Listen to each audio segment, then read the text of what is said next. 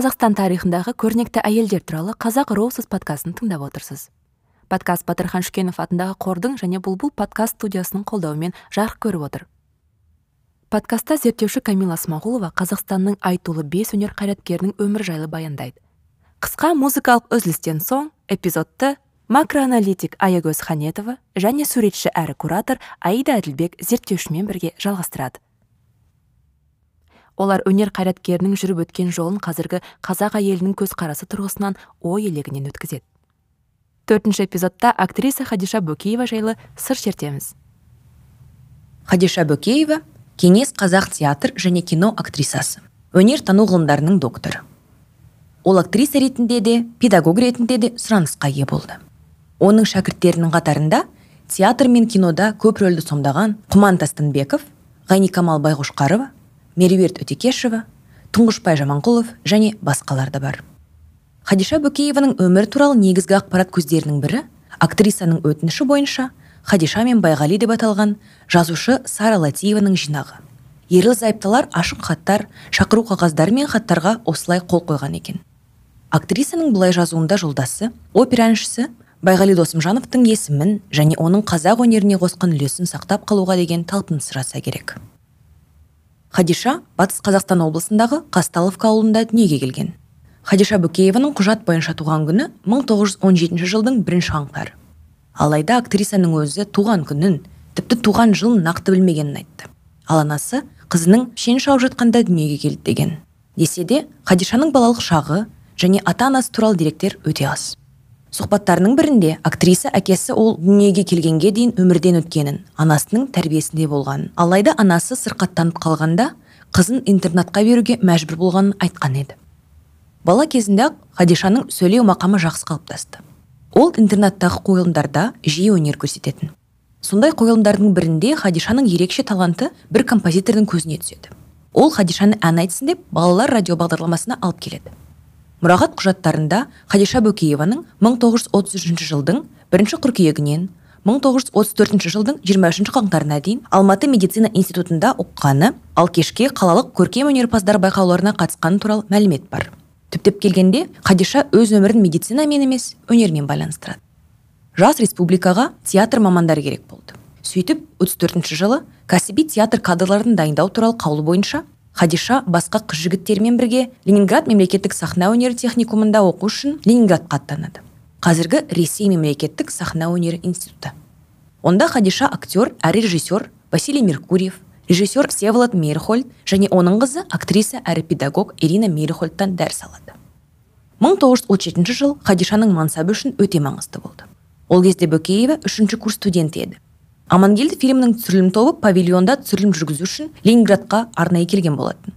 Хадиша алғаш рет қазақ театр өнерінің жұлдыздары шара жиенқұлова күләш байсейітова құрманбек жандарбеков пен қаныбек байсейітов және тағы басқаларды көрген еді. Оның өнер майталмандарымен танысуға немесе қаланы көрсетуге батылы жетпеді. Десе де ол араға бірнеше жыл салып алматыда бір сахнада өнер көрсететінін әлбетте білген жоқ. Ленинград техникумын бітіргеннен кейін хадиша және басқа түлектер дипломдарын алып қазір жұмат шанин атындағы шымкент облыстық қазақ драма театры атымен белгілі шымкент облыстық театрына келді. Бір қызығы хадиша туралы өмірбаян жинағының авторы сара латиеваның сөзінше хадиша мамандық таңдамаған. Оның театрға келуін үкімет айтты бұл орындады деп жазады латиева. Бұл кеңес билігі жариялаған эмансипацияға қарамастан шын мәнінде әйелдердің субъектілігі мен жеке таңдау мүмкіндігін шектегенін көрсетеді. Шымкент театр сахнасында хадиша фридрих шиллердің пьесасы зұлымдық пен махаббатында островскийдің кеш келген махаббатында әуезовтің еңлік кебегінде ғабит мүсіреповтің ақан сері ақтотасында ойнайды. Шымкент театрында екі жыл жұмыс істеген хадиша 1940 жылы өзі де күтпеген жерден сценарийін мұхтар әуезов жазған райхан драмалық фильмнің іріктеуіне шақырту алады. Фильмде кеңес үкіметі орнағаннан кейін қазақ елінің өмірі қалай өзгерген туралы баяндалады. Іріктеуге сол кезде толысып қалыптасқан әртістер де келеді. Шара жиенқұлова да өзін басты рөлде сынап көреді екен. Олардың жанында хадиша өзін жайсыз сезінді. Ұяңдығы мен сахнадағы тәжірибесінің аздығынан сәтсіздікке ұшыраймын деп қорықты. Алайда шымкентке оралғаннан кейін ол рөлді сомдайтын туралы жеделхат алды. Мен енді көрмейсіз бе? Мен өте бақытты адаммын ба деп ойлаймын. Өмірде де өнерде де. Сол енді институтты бітіріп келіп шымкентке келгеннен кейін сол мені ешкім көрген жоқ алматыда. Ә, әлгі кинорежиссерлар операторлар көрген жоқ ешкім мені білмейді. Біз бәрімізді ешкім білмейді. Жиырма бес адам келдік қой ленинградтан бітіріп. Ешқай со- бірақ мені сол кино сынға шақырғанына ә, таң қалдым мен. Түсірілімнен бір жыл өткен соң хадиша алматыға қазақ драма театрына жұмысқа шақырылады. Ол бұл театрға жетпіс жылға жуық өмірін арнайды. Хадишаның актриса болып қалыптасу шағы соғыстың қызған тұсына дөп келді. Театрда әскери тақырыпта спектакльдер жиі қойылатын. Театр сахнасында шекспирдің комедиясына негізделген асауға тұсау қойылымы ерекше жағдай еді. Хадиша онда басты әйел рөлін катаринаны сомдады. Петруччо рөлін ойнаған шәкен аймановпен жұп болды. Бірақ саған салмақ салмаймын білемін жассың ғой мөңкіп жүрерсің. Жеңіл бірақ жеңілмін. Бірақ сендей жынға ұстатпаймын салмағым сай болса да. Бірақ сен арадан да жеңілсің. А сен байқұздан да ақымақсың байқа сенде көгершінді байқұз дәлет көгершінді оңыратын. Жа жа жа жа. Оның басты рөліне айналған катаринаның бейнесі актриса үшін оңайға соққан жоқ. Мен катаринаның қыңырлығын көрсетуге ұялатынмын. Ал шәкен драманы да комедияны да оп оңай іліп әкететін деп еске алды ол. Хадишаның сөзінше катаринаның мінезі қазақтың дәстүрлі тәрбиесіне қайшы әрі төл болмысына кереғар еді. Алайда дәл осындай рөлдер арқылы хадиша өз замандастары тұсында ең жарқын актриса ретінде есте қалды. Оның танымал рөлдері қатарында түрік ақыны назым хикметтің фархат пен шырынындағы мехменде бану тахауи ақтановтың сәулесінде сәуле бейнесін атап өтуге болады. Өз ғұмырында хадиша сахнада 150 рөлді сомдапты. Ол үшін сахнадағы әріптестерінің алатын орны мен маңызы зор еді. Жалпы актерлік өнер ұжымдық өнер деп те аталады. Хадиша бөкеева кино алаңындағы алғашқы ұстазым деп сералы қожамқұловты айтатын. Хадиша өмірлік серігі опера әншісі байғали досымжановпен алматыда танысқан. Олар 46 жылы шаңырақ көтеріп шамамен 53 жыл бірге ғұмыр кешіпті. Осылайша хадиша туған күнін екеуі танысқан күні 21 ақпанда атап өтеді екен. Оларды өнер тоғыстырған еді. Байғали дүниеден озар алдында ана тілі журналына берген сұхбатында мен оның өнерін ал ол менің өнерімді құрметтейді деген. Әнші хадишаны алғаш рет дәметкеннің рөлін сомдаған қозы көрпеш баян сұлу кейін аты аңызға айналған асауға түсер спектаклінде көрді хадиша жары туралы менің үйдегі кеңесшім сыншым досым дейтін. Байғали да хадиша сияқты балалар үйінде тәрбиеленіп екеуі өмірде де тұрмыста да өнерде де бір біріне жақсы серік бола білді. Үйде әйелдің еркектің жұмыс істеп бөлмейміз бәрін бірге істейміз деген байғали. Хадиша басты кейіпкер жауынгер әйел қарлығаның рөлін сомдаған қара қыпшақ қобыланды спектаклінде жүкті болған актрисаға декорация құлап түседі. Осы оқиғаның салдарынан ерлі зайыптылар асыға күткен егіздерінен айырылады. Отбасында басқа бала болған жоқ. Байғали хадиша өз мансабында қаншалықты күш салса оның мансабына да соншалықты күш салғанын айтатын. Мен шамамен қырыққа жуық рөл сомдасам хадиша одан да көп рөл ойнады деген өзі. Оған қоса хадиша опера әншісінің жұмысын жақсы түсініп жарына дауысын сақтап денсаулығын күтуіне жәрдем ететін. Ол 25 жастан кейін опера әншілерінің әсіресе тенор дауысына ие жандардың дауысы желбезегі әлсірейтінін айтқан еді. Сондықтан байғали режиссурамен айналысты. Ал сахнада 20 жыл өнер көрсеткен хадиша жаңа қызмет саласы ұстаздыққа бет бұрды. Актриса ұстаз болуды жоспарламаған сүйегім сахнадан шығады деп айтқан екен. Ол шынымен сахнада өте белсенді әрі көп ойнады ал тұрақты репертуар мен маусымда қойылатын бір екі қойылым оған басқа жұмыс туралы ойлауға мұрша берген жоқ. Ол кезде алматыда театр өнерінен дәріс оқитын мұғалімдерге қажеттілік артып хадиша бөкеева басты театр педагог практигіне айналды. Кейін консерваториядан бөлініп жүргенов атындағы қазақ ұлттық өнер академиясына айналған театр және опера институтында хадиша 1965 жылдан бастап дәріс берді. Бұған қазақ театр педагогикасының негізін салушылардың бірі жүргенов атындағы академияда академиялық тіл сыныбын құрушы рабиға қаныбаева ықпал етті. Рабиға әріптестен 10 жасқа кіші болса да оның педагог ретінде тәжірибесі хадишаға сенім ұялатып ол кафедрада сабақ беруге келіседі. Институтта хадиша актерлік шеберліктен дәріс оқиды. Сабақта студенттердің көрмелер мен галереялар кино мен спектакльдерге апаратын. Оларды көркем әдебиетке баулып тұлғалық қасиеттерін ашуға тырысатын. Ол өнерде зорлық пен қысымға орын жоқ. Өнер нәзіктікті қажет ететінін айтып отыратын. Дарынсыз болу кешірілмейтінін алға тартып шәкірттерін өмірден шабыт іздеуге шақыратын. Хадиша бөкеева шәкірті құман тастанбековті ходжиковке қыз жібектегі басты рөл төлегенге алуға ұсынған екен. Ол студенттерімен ерекше қарым қатынас орната білді. Шәкірттердің таңдаған мамандыққа сіңісіп лайықты өмір сүру ұстаз үшін маңызды еді ал олар ұстазының өмірлік серігі байғали өмірден кеткеннен кейін оған қамқорлық танытып бөкееваны мама деп атаған. 1998 жылы 76 жасында байғали досымжанов дүниеден өтті. Оның өмірден өтуі хадишаға ауыр тиді. Сол сәттен бастап хадиша жолдасының есімін жаңғырту үшін қолынан келген жасады. Одан жанына медет тапты. Кейін хадиша кезінде алматыдағы байғалимен бірге тұрған тиньков көшесі 96 үйге ескерткіш тақта орнатты. Хадиша бөкеева қанша қартайса да театрға жаяу баруды жөн көрген екен. 2007 жылы 90 жас мерейтойына орай әріптестері мен шәкірттері актрисаның құрметіне театр көктем фестивалін өткізді. Хадиша бөкеева өмірден өтер алдында жамбас сүйегін сындырған болатын. Бұл жарақат оның денсаулығына ауыр соққы болды дейді. Актриса 2011 жылы 31 қаңтарда 93 жасында қайтыс болды. Хадиша бөкеева көзі тірісінде ақ көрерменнің де әріптестерінің де сұранысындағы актриса ретінде қабылданады. 2014 жылы орал қазақ драма театрына ұлы жерлес актрисаның құрметіне бөкееваның есімі берілді. Бұл қазақстандағы театрға әйел есімін берудегі санаулы оқиғалардың бірі болды. Оралдағы басты көшелердің бірі де хадиша бөкееваның есімімен аталады. Қастеев мұражайындағы қазақстандық суретші мария лиза гуптың елу жетінші жылы салған портреті актрисаның сұлулығы мен ұлылығын еске салады. Оның қойылымынан үзінділер деректі фильмдерде сақталса ал кино туындылар оның жарқын бейнесінің куәсі болып қалады. Біз үшін хадиша бөкеева сияқты актрисалардың есімі ұрпақ жадында жатталып түсінікті тілде жеткізілуі аса маңызды.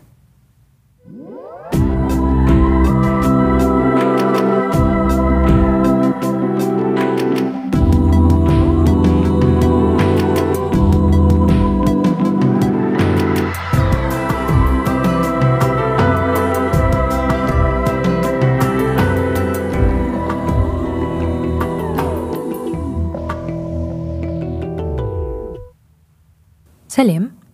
Сіз актриса хадиша бөкееваның өмірбаяны жайында дәріс тыңдап өттіңіздер. Ал енді біз макроаналитик қоғамдық белсенді аягөз қанетова куратор және суретші аида әділбек және мен зерттеуші камила смағұлова өзіміздің ой пікірлерімізбен сезімдерімізбен бөлісеміз. Қыздар сәлем. Сәлем. Сәлем. Біз енді мен сендерге бір шындықты айтайын. Негізі біз наргиз айсұлу үшеуміз қаңтарда қаңтардың соңында қоңырау шалған болатынбыз. Енді жобаны бастаймыз деген сияқты жарты жылдай өтіпті иә сол кезде енді тізімді берген кезде енді қайсысын енді талқылаған кезде мен енді шын айтайын хадиша бөкееваның атын бұрын естімеппін. Маған өзіме жаңалық болды. Және енді айтуға қазір ұят бірақ ең соңына дейін мен аздап енді жасқандым. Ақпарат аз сияқты. Енді бір мен әрбір кейіпкерден бір мынандай панч ә, іздеп көруге тырыстым. Хадишаның қандай бір сондай панчы бар сияқты иә. Бірақ содан кейін мен оның актрисадан бөлек педагог ретінде және біз қанша жыл бойы мысалы иә бала кезімізден бері сахнада кино сахнасында театр сахнасында танып жүрген қанша өнер алыптарының артында иә мысалы педагог ретінде тәлімгер ретінде артында сол хадиша бөкеева тұрғанын маған енді өте бір үлкен шабыт берді иә. Яғни жары өткеннен кейін дүниеден иә байғали ұстаздарын жалғыз қалдырмаған деген сияқты. Бірақ ең соңында мысалы хадиша бөкееваның өмірбаянымен жұмыс мен үшін ең моральдық тұрғыдан ең оңай болды және ең жеңіл болды. Және мен енді әсіресе байғалидың хадиша жайында жазғаны олардың некелері жайында партнерліктері жайында жазғанын оқыған кезде мен енді бір қуанып қалдым. Бұл әйел шынымен де адам ретінде иә мен бұл жерде әйел бақыт дегенді айтқым келмейді гендерлік тұрғыдан шынымен де адам, махаббат деген адамның бақыты. Ер адамның да әйел адамның да тең дәрежеде иә. Шынымен де бір адамның махаббатқа махаббатты сондай бір сезіне алғаны бере алғаны тек қана жарына емес иә өзінің мансабына және өзінің оқушыларына деген сияқты. Иә мен қоса кетейінші менде де сондай сезім болды. Бұл кісінің атын құлағым шалған сияқты бір жерлерден бірақ нақты ондай көп ақпарат мен де білмейді екенмін. Осы подкастқа дайындалу барысында өмірбаянын оның жаңа қол жеткізген жетістіктерін оқыдым ә, солармен таныстым ә, және өнертану ғылымдарының докторы болғаны сондай дәрежеге дейін жете алғаны мені өте қуантты. Ә, және басқа осы өнер саласында жүрген қалған төрт кейіпкерімізбен салыстырғанда өмір баянында позитивтік ноталар көбірек болғаны және шынымен бір бақытты өмір сүргендей әсер берді маған. Және сол менің ішіме жылу берді да. Әйелдің шынымен осылай бақытты өмір сұралады екен ғой деген сияқты. Сенікіндей сезім болды менде де негізі камила? Аида сенде ше? Менде де сондай болды жаңағындай. Иә мүмкін ондай қатты басқа кейіпкерлеріміз сияқты танымалдылығы ондай үлкен болмаса да. Бірақ та шынында да жетістіктері көп. Сонымен қатар иә өнертану жаңағы білімнің зерттеушісі. Сонымен қатар енді мұғалім болғанына өте қатты тамсандым. Өйткені бұндай зерттеушілік жаңағы педагогикаға баратын адамдар аз. Меніңше шынайы түрде. Содан ә, және иә байғали екеуінің арасындағы қарым қатынасы туралы олардың махаббатының жаңағы шынайы өте нәзік сондай жақсы сезімдер болғаны арасында бірден сезіледі. Соған шынында да қуанасың адамдардың арасында. Өйткені иә меніңше әсіресе енді салыстырмалы түрде ғой бұның барлығы. Біз басқа да биографиялармен таныс болдық осы подкастқа дайындалып жатқанда. Басқа кейіпкерлеріміздің өмірлері кейбіреулерінің өте қайғылы тағдырлары ауыр сондай. Соған қарағанда салыстырмалы түрде сен ойлайсың иә бұл жерде енді жеңіл демей ақ қояйық бірақ та бақытты мүмкін күндері кішкене ұзағырақ болған шығар деп. Мына жер қызық болған сияқты маған. 1917 жылы туған бірақ нақты жаңа қай кезеңде иә, иә. туғаны туралы ақпарат жоқ. Сондықтан оны анасы пішен шауып жүрген кезде туған деп айтқан деп біздің қазақтарда бар. Иә, қауын піскенде өрік гүлдегенде деген қар жауғанда маған сол қатты ұнады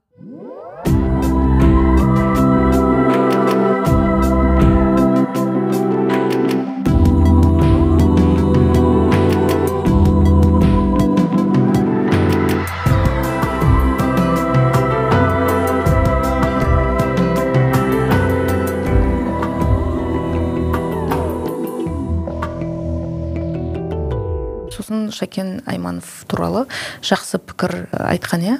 Мен катаринаның қыңырлығын көрсетуге ұялатынмын ал шәкен драманы да комедияны да оп оңай іліп әкететін деп бұл жерде де бір ә, әйелдің ұяңдығы иә яғни сен өзіңді бірінші сатыға қоя алмайсың yeah. Иә. деген бір сондай өзін өзіне фильтр қою ғой мысалы. Яғни егер бұл дарын бұл қасиет хадишаның бойында болмаса катаринаны бере алар ма еді иә? Ол айтты ғой парадокс бар бұл өте сондай еркіндігі көп бостандығы көп мүлдем болымсыз жағынан менен бөлек әйел деген сияқты. Бірақ мен оны енді барынша сомдауға тырыстым. Яғни қолынан келсе сонда бар ғой мысалы мынандай сөз бар ғой есть э, характерный актриса yeah. Иә. деген. Мен ойлаймын да хадишаны сондай характерлі хотя сондай бір рөлдерге берген сияқты да рөлдерді берген сияқты оған. Иә катаринаның мінезі қазақтың дәстүрлі дәстүрлі тәрбиесіне қайшы болса да рөлді сомдап шықтым дейді. Сонда сол рөлді ол сол кездегі қазақ әйелдерінің бойында көрінетін қасиеттерден бөлек қылып көріп тұр ғой катаринаның басқа басқаша бір әйел болғанын бірақ бір жағынан маған бұл жерде қайтадан отаршылдық иә. саясаттың нарративі келіп тұр да өйткені біз бізге солай қазіргі таңға дейін де бұндай бар ғой бұл дәстүршілдік болғандықтан яғни бүкіл дәстүршілдікті әрқашан ұяңдық ұялшақтық немесе тағы да бір сондай жағымсыз қасиеттермен түсіндіреді да yeah. Иә. яғни дәстүршіл болғандықтан иә ә, осындаймыз деген сияқты. Бірақ та біз шынайы түрде ә, қазақ қызының дәстүрлі мінезі қандай екенін біле аламыз ба? Меніңше иә сол үшін меніңше бұл ұяңдық ол сол мен оны жаңағы әлеуметтік саясат жаңағы жағдаймен байланыстырамын да. Әсіресе кеңестік. Кеңестік. Әсіресе бұл кісі енді мың тоғыз жүз он жетінші жылы туған болса бұның жас кезі дәл сол қуғын сүргінге иә. екінші дүниежүзілік соғыс уақытына келеді. Сол үшін бұл жерде меніңше жаңағыдай іштей цензура ол қатты қалыптасып қалған уақыт сияқты. Ол өзіне андай білмеймін көп нәрсе мүмкін мүмкіндік бермейтін шығар өз өзінен. Өз өзіне үлкен цензура. Иә. Сонда шынымен де біздің бізден бірнеше ұрпақ бұрын өмір сүрген хадишаның да мысалы иә шәкен иә. туралы айтып отырғаны бұл да бір әлі күнге дейін біздің yeah. өмірімізде көрініс тауып отыр. Өйткені сосын меніңше ол жерде енді шәкен аймановтың беделі танымал өте адам ғой. Оның ол кездегі енді шынында да ол бір майталман енді өте лауазым үлкен адам қол, қолында билігі көп ер адам шынында да. Бұл жерде сен енді саяси тұрғыдан да түсінесің ғой неге ол жас актриса ретінде бұндай сөздерді мүмкін өзі сезетін шығар маған айту керек деген сияқты. Иә. Мақталу керек. Ә, кішкене болса да айтып шығу керек деген сияқты. Бірақ десе де маған өте қатты әсер қалдыратыны ол қалай айтсам екен? Бізде әрине театр актрисасы болғандықтан ол көбінесе кино актрисасы емес қой ол Иә, иә, театрдың ак- а- актрисасы да бізге көп нәрсе қалмады. Иә. мысалы көретін кино жоқ иә былай. Иә. Бірнешеуі бар бол, болса да көп емес иә. көп, көп емес иә мысалы. Бір меруерт өтекешова түскен қыз жібек сияқты сондай бір жұлдызды кино емес иә немесе гүлфар исмаилова түскен. Оларды айтсаң белгілі бір образ шығады да Иә. алдыңа көз алдыңа. Бірден елестете аласың иә. Мен хадишаның визуалды бейнесін біз дәрісте де оны айттық иә? Мария лиза гуптың портреті бар қастеев мұражайында. Ол енді мен бұл суреттің қасына суретке түстім да біз жобаны бастамас бұрын мен бөкееваның биографиясын оқымас бұрын сол суретке түсіп алдым да. Маған енді бұл қатты әсер етті бұл сурет. Инстаграмға салып қойған инстаграмыма да салып қойғам. иә өйткені мен басында мен хадиша туралы жаза алмаймын ау зерттеу шықпайды ау деген күмән туғанда мен бірден сол қастеевке барып бұл суретті көргендегі есіме түсті да. Сен өз өзіңе әлдеқашан уәде беріп қойдың өз өзіңе әлдеқашан бұл кейіпкер енді былай жадыңа қонды деген сияқты. Себебі шынымен де бір бағана айтып өткен мысалы дәстүршілдікке оралсақ бұл тек қана бұл сонымен қатар иә отаршылдық бір нарративтің бөлігі. Яғни егер сен байырғы халықтың мүшесі болсаң әйел болсаң сен сенің барынша а, субъектілігіңнен айрықсы келеді қоғам. Иә сен жұмыс істейсің сен қызмет етесің сен атақ даңқ аласың ксро ның халық әртісі боласың ба қанша медаль аласың ба деген сияқты иә бірақ бәрібір сен ә, күндерің бір күнде енді бағана біз мысалы тіпті үзілісте де талқыладық қой. Ә, хадишаның үстіне декорация түсіп Иә. сол екі егізі құрсақта мерт болады да мысалы қандай травма? Иә. иә? Тіпті екі қабат емес жалпы кез келген адамның үстіне декорация құлау деген негізі адам деген ренжіп театрдың есігін ешқашан ашпаймын Иә. деп кетіп қалуы мүмкін. Қазіргі таңда мысалы біз ә, сотқа барар едік иә? Иә. Ондай жағдай болып жатса менің жұмыс орнында менің үстіме бірдеме құлап жатса мен- мен сотқа барамын айтамын енді бұл ә, мен жұмыс істейтін ә, кімнің жауапкершілігі иә иә. кімнің жауапкер сонымен қатар енді жұмыскер ретіндегі мен құқығымды ә, заңгерлер бұл жерде қорғау керек деген Иә. сияқты ал бірақ та ол уақытта жаңағы маған сол өте қиын деген бір ә, момент жаңағы не биографиясын оқығанда өйткені ойладым иә шынында да сен екі қабатсың балаларыңнан айырыласың сонымен қатар сен ары қарай сол жерде жұмыс істеуге мәжбүрсің деген сияқты бір өзі сол жерге келе беруге қайта одан қайта кейін баласы болмаған иә? Жоқ. Бұл кісінің? Жоқ өкінішке қарай екеуінің баласы болмаған. Бірақ шынымен де қаншалықты бұл травмаларды саралауға және одан өтуге мүмкіндік болмады иә? Иә. және бұл қаншалықты қазір де біздің баланың өлімі жайындағы сол нарративті қалыптастырады иә? Мысалы Иә. біздің әжелеріміз арғы енді бір олардың аналары үйренбеген оны айтып. Бұл жай ғана енді факт факт иә. Бала қайтыс болды. Мысалы шараның кезінде ол поезде қайтыс болды бала сұмдық иә мысалы. А, немесе кейінгі кейіпкеріміз розаның мысалы роза бағланованың өзі емес үлкен анасының балалары иә шетінеп қалғаны. Қаншалықты бұл талқыланбай қалған сондай бір табу бірақ қазіргі реалияларымызды қалыптастыратын иә сосын бұл бір үлкен жазылмайтын травма сияқты ғой. Оны қанша да ә, адам айтқысы келсе де бөліскісі келсе де бұл шынында да үлкен білмеймін ә, үлкен травма сияқты маған ешқашан жазылмайтын. Соны үндей алмауы иә. ол одан сайын қатты тиетін сияқты адамға бірақ осындай қараңдар жағдайға осындай травмалар алғанына қарамастан баласы болмағанына қарамастан өзінің жолдасымен елу үш жыл бірге Иә. өмір сүріп ғұмыр кешіп иә Иә. жолдасы «С- сенен балам болмайды екен деп ажырасып кетпей екеуінің Иә. өмірінің соңына дейін бірге болып бір бірі туралы жылы жылы сөздер айтып естеліктер қалдырғаны жаңағы ә, хадиша апамыздың өзінің жолдасы туралы менің әрі кеңесшім сыншым досым болды дегені өте бір сондай жақсы сәттерді өміріндегі иә сонымен қатар партнерлік маған негізі ең бір біз енді әйелдердің хикаясын айтуға тырыстық қой және олардың хикаялары арқылы олардың жарларының да тарихын айтамыз иә мысалы. Және хадиша жазған кітабында және ең қорқатыны сол байғалидың байғали туралы сол мұра қалып қалмайды деген. Сол, сонда мен ойлаймын да ол кезден ақ біліп отырған егер хадиша өз дүниеден өтсе онда бір қалып қалмайды деген сияқты Иә. ұмытылып қалады деген. Мен үшін байғали досымжанов деген ат қайтадан ұялып айтамын бірақ шындығымды айтайын мойындайын бұрын танымайды екенмін хадишаның биографиясына дейін. бірақ мені мысалы қуантқан біз тек қана хадишаның биографиясын айтқан кезде оның өзінің бір өте маңызды мұрасын айтамыз. Яғни ол өзінің жарының ұмыт- ұмытылмай қалуын саған әсер етіп жатыр ма? Енді оның а, арманын енді бізде бір бұл кітап арқылы иә мысалы сарлатиева жинаған а, айтып отырмыз иә. Өйткені ол кісі мысалы ермек серкебаевпен қатар айтқан а, серкебаев қателеспесем баритон ғой деймін иә? Ал Б- досымжанов тенор. А, және мындай хикая бар да қызық. Бұл айтпақшы байғали досымжановтың өзі жазады. А, серкебаевтың ұлы байғали иә? Неліктен байғали деп қойды. Себебі серкебаев өзінің досына деген құрметпен досымжановтың құрметіне ұлының атын сол Байғали деп байғали деп қойыпты. Деген сондай өте бір енді жүректі жылытатын Иә. өте сондай факт деген сияқты. А, бірақ шынымен де хадишадан бір ұяңдық байқалады да бәрібір өзін ешқашан мен менсініп жүрмеген сияқты кеудесінен қақпай. Ал мысалы ол заманда профессор атану иә сонымен қатар профессор практиксің сен. Сен сахнада тәжірибең бар сен нақты білесің не үйретемін деген. Сонда қаншалықты өзінің ішкі мәдениеті соған сәйкес болып тұрған адам деген сияқты.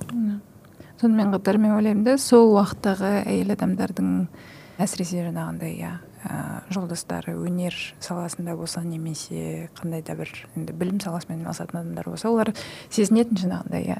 Мен әйел адам ретінде мүмкін осы жұбыма жолдасыма көмектесу керекпін. Жаңағы оны оның істеген ісін де қорғап өзіммен бірге алып кету керекпін деген сияқты. Енді бізде ең танымал ә, мысалы фатима ғабитова өйткені ол қаншама ильяс жансүгіровтің сонымен қатар сол замандастардың барлығының көбінесе жұмыстарын сақтап қалған Иә. сол кісі. Иә. Сол кезде ойлаймын да иә бұл кісілер өздерінің сондай бір үлкен жауапкершілігін өзімен бірге алып жүрді. Иә. сол сияқты хадиша да иә ол тек қана бұл кісіні сүймей сонымен қатар оның шығармашылығына деген бір үлкен құрмет қой. Өйткені мен осыны өзіме осыны жауапкершілік ретінде өзіме аламын. Осыны Иә. ары қарай таратуға ары қарай жеткізуге деген сияқты.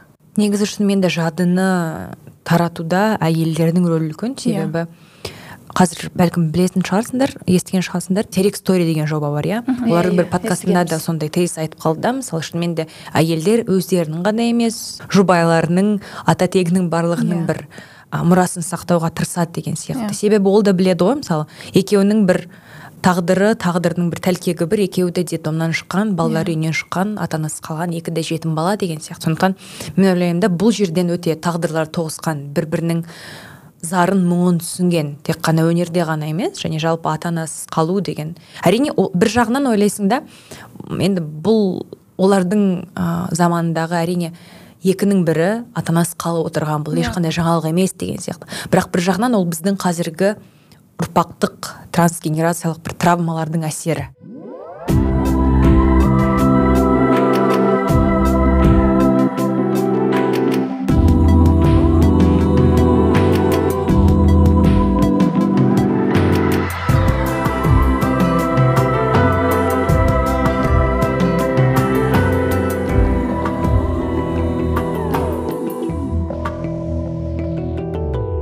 Бірақ олардың мұралары мысалы маған байғалидың ә, естеліктерін оқығанда өте қатты ұнады.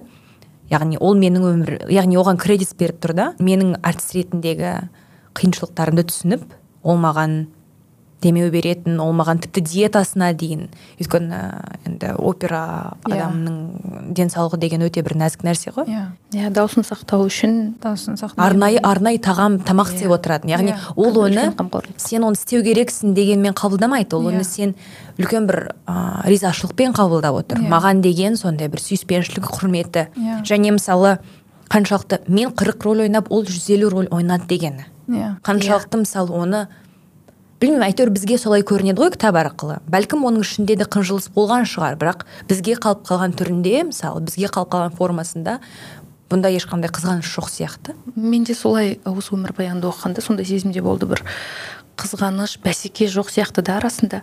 Және осы жат сақтауға қатысты бір жағдайды айтайын деп едім. Ә, өмірбаянында жазылып тұр ғой 2014 жылы бұл кісі енді батыс қазақстанда дүниеге келгендіктен ә, орал қаласындағы қазақ драма театрына осы актрисаның есімі берілген деген ә, кеше мына әділ қала деген жобаны білесің ғой камила Иә, иә? аида білмеймін естідің ба? Сол иә. жерде мынандай бір статистиканы көріп қалдым да алматыда 830 көше ерлердің атымен аталған ал 35 көше әйел әйелдің атымен аталған деген. Арадағы пропорцияны көріп тұрсыңдар ғой иә қаншалықты. Енді жат сақтаймыз десек әрине осылай біз көшелердің атын ә, сол кісілер еңбек сіңірген театрдың атын беру арқылы осы да бір құралдардың бірі болуы мүмкін. Подкасттан бөлек кеше сен жалпы камила сен сұрақ қойдың ғой жатты қалай сақтаймыз Иә, деп. ә, подкаст аудио подкаст видео подкасттар арқылы олар арқылы дерек олар туралы деректі фильмдер түсіру арқылы және тағы бір құрал ретінде осындай көшелердің де атын неге бермеске? Иә. маңызды. Және шынымен де әйелдің атымен аталған бірден бір театр. Ол Иә. бұндай бұндай кейстер көп емес қазақстан бойынша. Иә өкінішке қарай. сонымен қатар мен ойлаймын да ол жадыны сақтаумен бірге ә, біздің тарихты біздің мәдениетті қалыптастыратын көбінесе сол ер адамдар ғой. Олардың ә, олардың ойлары қалыптастырады иә бізді бірақ та біз фемоптикаға өткенде сол ғой ең басты мақсатымыз. Біздегі тарихта әйелдердің тек қана аты аталмай сонымен қатар олардың ойлары біздің санамызды қалыптастыруы. Яғни біз тек қана ер адам қалыптастырған әлемде тұрмау үшін. Яғни Иә. басқа ә, басқа әйелдер қалай ойлайтын қалай жұмыс істейтін олардың методологиясы қалай болды жұмысқа деген немесе тұрмысқа деген иә. Солай біз кішкене өзіміздің әлемімізді бір бір жақтылықтан құтқарамыз ғой иә енді бұл жерден қыздар талқылауды қорытылайық. Иә. Сіздер хадишаның өмірбаянынан қандай енді не алып кетесіңдер өздеріңе? Естелік ретінде. Аида баста. Эм, аида просто өнерге жақын адам ғой. Маған қарағанда сарапшылығы басымырақ. Енді ондай деп ойламаймын. Ә, бірақ та маған қатты әсер еткені бұл тұлғаның хадишаның жаңағы өзінің мамандығына деген бір ә, беріктігі ғой. Жаңа өйткені ол айтты ғой менің сүйегім сахнадан шығады деп. Иә. мен соңғы күніме дейін өзімді сахнамен театрмен байланыстырамын деген сияқты. Сондай бір өзіңнің ә, білмеймін сенімің иә? Тағдырыңа деген бір беріктік сонымен қатар жұмысыңа деген беріктік ол маған шынында да үлкен шабыт береді. Және көптеген ойлар ә, туады ішімде. Жаңағы бұл мұғалім ретінде де қандай мұғалім болған екен маған қызық болады. Қандай өзінің студенттеріне шәкірттеріне қандай педагогикалық практикаларды үйреткен деген сияқты. Шынында да меніңше біздің театр өнерінің әсіресе қазір енді жүргеновте болып жатыр ғой факультеттің сол театральный институттың сол жерде қалыптасқан өзінің методологиялары қалды яғни бізде сол театр өнерінде қандай да бір ұстаздан шәкіртке берілген бір сабақтастық бар деген сияқты. Иә.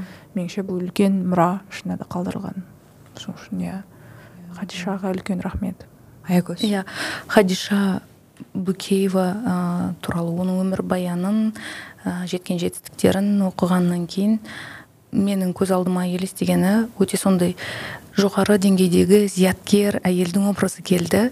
Бір жағынан ұяңдық нәзіктік бар бойында бір жағынан сондай қайсарлық бар сияқты. Және хадиша бөкеевамен қатар біздің барлық қалған төрт кейіпкеріміздің де өмірі олардың қоғамда сіңірген рөлі және сон еңбегі жетістіктерін білу біз үшін бізден кейінгі ұрпақ үшін өте маңызды деп ойлаймын. Көп рахмет қыздар бұл шынымен мен байқағаным біздің білмеймін хадишаның өмірбаяны сондай бір ерекше және шынымен де бір тыныш сабырлы сабырлы енді иә тыныш. хадишаның өмірі енді көбірек бір бейбітшілікке толы сияқты ішкі бір жақсы енді жақсы, жақсы мағынада тыныштық байқалады да мысалы және оның өз өзіне деген адал болу сонымен қатар өз өзін ешқашан кеудесінен қақпағаны иә? Қаншалықты табиғи сұлулық табиғи дарын иә. иесі болса да өзін бір сондай енді қалай айтсам екен? Енді жинақ ұстағаны иә? Ешқашан десе де мысалы қаншама ә, шәкіртін алып ол кісілердің аттары тарихқа жазылған бірақ тарихқа жазылған бір себебі иә бір үлесін қосқан ұстаздары сол хадиша бөкеева және бәлкім ол кісінің өмірінде саяси бір астары көп болмағандықтан ба? Мен үшін енді жұмыс барысында өте бір сондай. Мен өзім ләззат алдым оның хикаясынан әсіресе сол байғали екеуінің енді махаббат тарихынан. Біз енді аяқтайық. Ә, дәрістен кейін аягөз ханиетова аида әділбек және мен камила смағұлова үшеуміз хадиша бөкееваның биографиясы туралы әңгіме өрбіттік. Тыңдағандарыңызға рахмет. Қазақ роза жобасына жазылыңыздар. Рахмет. Сау болыңыз. сау болыңыздар. Подкастты тыңдағаныңыз үшін алғысымыз шексіз. Қоштаспас бұрын подкастты дайындауға ат салысқан жандардың есімдерін атап өтейік. Идея авторы наргиз шукенова. Деректерді жинаған камила смағұлова ал айсұлу тойшыбек редакторлық етті. Қазақшаға аударғандар фридрих шегіртке және қуаныш жұбандық қазақша мәтіндерді кәмшат әбдірайым мен ақбота исламбек редакторлады. Орыс және қазақ тілдеріндегі эпизодтарды айдана сұлтан мен айсұлу тойшыбек өңдеді. Эпизодтарды бір ортаға жинап мастеринг жасаған музыкант әрі дыбыс режиссері константин кохан подкастты көркемдеген дизайнер айсұлу шакенова. Ал ақмарал мергеннің тұмса сезім туындысы жингл ретінде қолданылды. Атап өтерлігі композитор бұл туындысын арнайы қазақ роузеске лайықтап өңдеді. Эпизодтың басындағы және соңындағы мәтінді жанна қапасова дыбыстады.